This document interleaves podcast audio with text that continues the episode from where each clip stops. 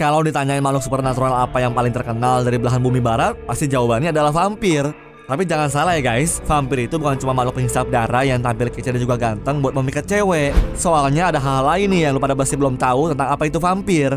Hai, calon sana di sini dan kita akan jelasin hal yang kalian nggak tahu di balik sosok vampir, sang makhluk supernatural peminum darah manusia.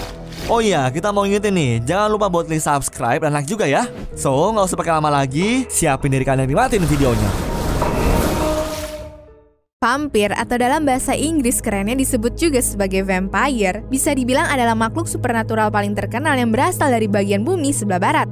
Biasanya pas ngebahas soal makhluk tersebut, orang langsung mikir kalau vampir itu tampangnya seperti cowok berkulit pucat dan juga berpakaian rapi layaknya gentleman yang memiliki taring tajam untuk menyedot darah manusia.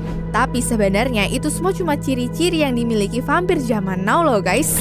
Padahal mah kalau di zaman dulu vampir sama sekali kagak kayak gitu. Bahkan bisa dibilang lebih serem loh. Soalnya makhluk seperti vampir emang udah ada di berbagai macam kebudayaan yang ada di dunia. Cuma makhluk-makhluk tersebut nggak disebut sebagai vampir. Tampangnya pun sama sekali nggak mirip dengan image vampir masa kini yang kelihatan kayak Dracula. Tapi ada satu ciri khas yang benar-benar bikin mereka mirip sama vampir zaman sekarang yaitu meminum darah.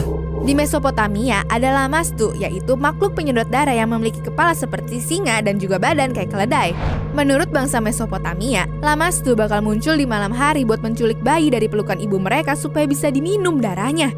Terus ada juga Strix, yaitu makhluk dari zaman Yunani kuno dengan kepala wanita dan berbadan seperti burung. Katanya sih mereka suka banget memakan daging dan minum darah manusia. Sementara di Filipina, makhluk yang dijuluki aswang ini ternyata bisa disebut juga sebagai vampir. Pas di siang hari, aswang bakal kelihatan seperti wanita. Tapi waktu mereka kepengen minum darah di malam hari, tubuh bagian atas aswang bakal copot sendiri dan terbang pakai sayap yang muncul dari punggung mereka. Hmm, mirip-mirip sama leak nggak sih? Soalnya leak juga bisa dibilang sebagai makhluk vampir juga loh guys. Cuma bedanya dengan aswang, leak tuh bisa terbang tanpa sayap dan organ tubuh bagian dalamnya bakal ikut melayang sama dia. Bahkan di Australia pun juga ada loh makhluk seperti vampir yang disebutnya tuh adalah Yarama Yahoo. Bentuknya kayak manusia setengah kodok yang warna kulitnya tuh seperti merah darah. Dan mungkin yang orang-orang Indonesia pada tahu, ada juga nih yang Sha alias vampir Cina yang geraknya tuh lompat-lompat. Pasti kalian pada gak nyangka kan kalau vampir ternyata beraneka ragam juga. Terus kalau vampir zaman dulu dan di daerah-daerah lain punya ciri-ciri begitu, kok bisa ya vampir zaman sekarang malah beda banget?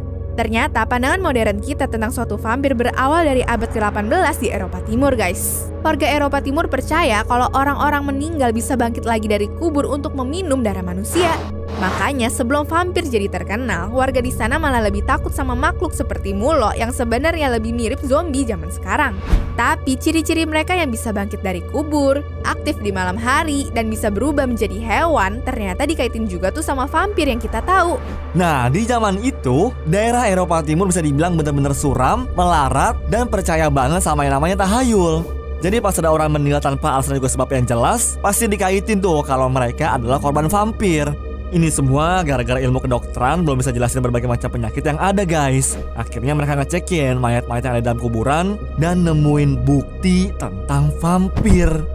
Kalau menurut mereka, bukti suatu mayat sebenarnya adalah vampir bisa dilihat dari badannya yang gemuk, kuku dan rambutnya lebih panjang, baunya aneh, dan ada darah keluar dari dalam mulut dan hidung mereka.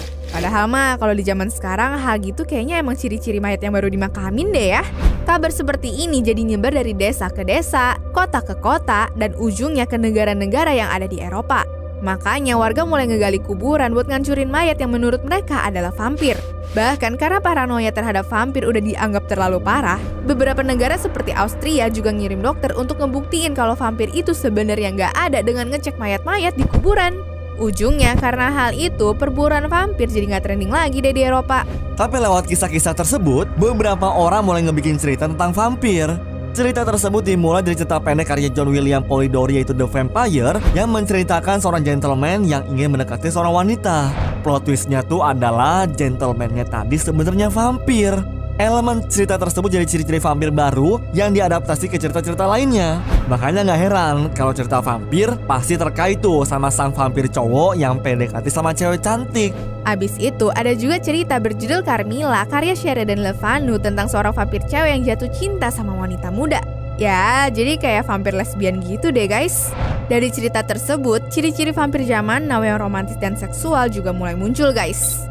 Nah, kedua cerita tadi guys malah jadi inspirasi buat Bram Stoker untuk ngebuat cerita Dracula. Tapi bedanya, si Bram Stoker tuh juga ambil inspirasi dari sejarah dan juga legenda lokal untuk ngebentuk sosok Dracula. Makanya dia milih Vlad the Impaler, pemimpin bersejarah asal Romania, buat dijadiin identitas Dracula. Sementara itu, Bram Stoker nambahin kelemahan Dracula seperti takut sinar matahari, bawang dan salib, serta cara ngebunuh Dracula dengan nusukin jantungnya pakai pasak kayu yang diambil dari elemen legenda lokal. Terus nih ya, Stoker juga bilang kalau Dracula nggak bisa ngeliat bayangannya di kaca.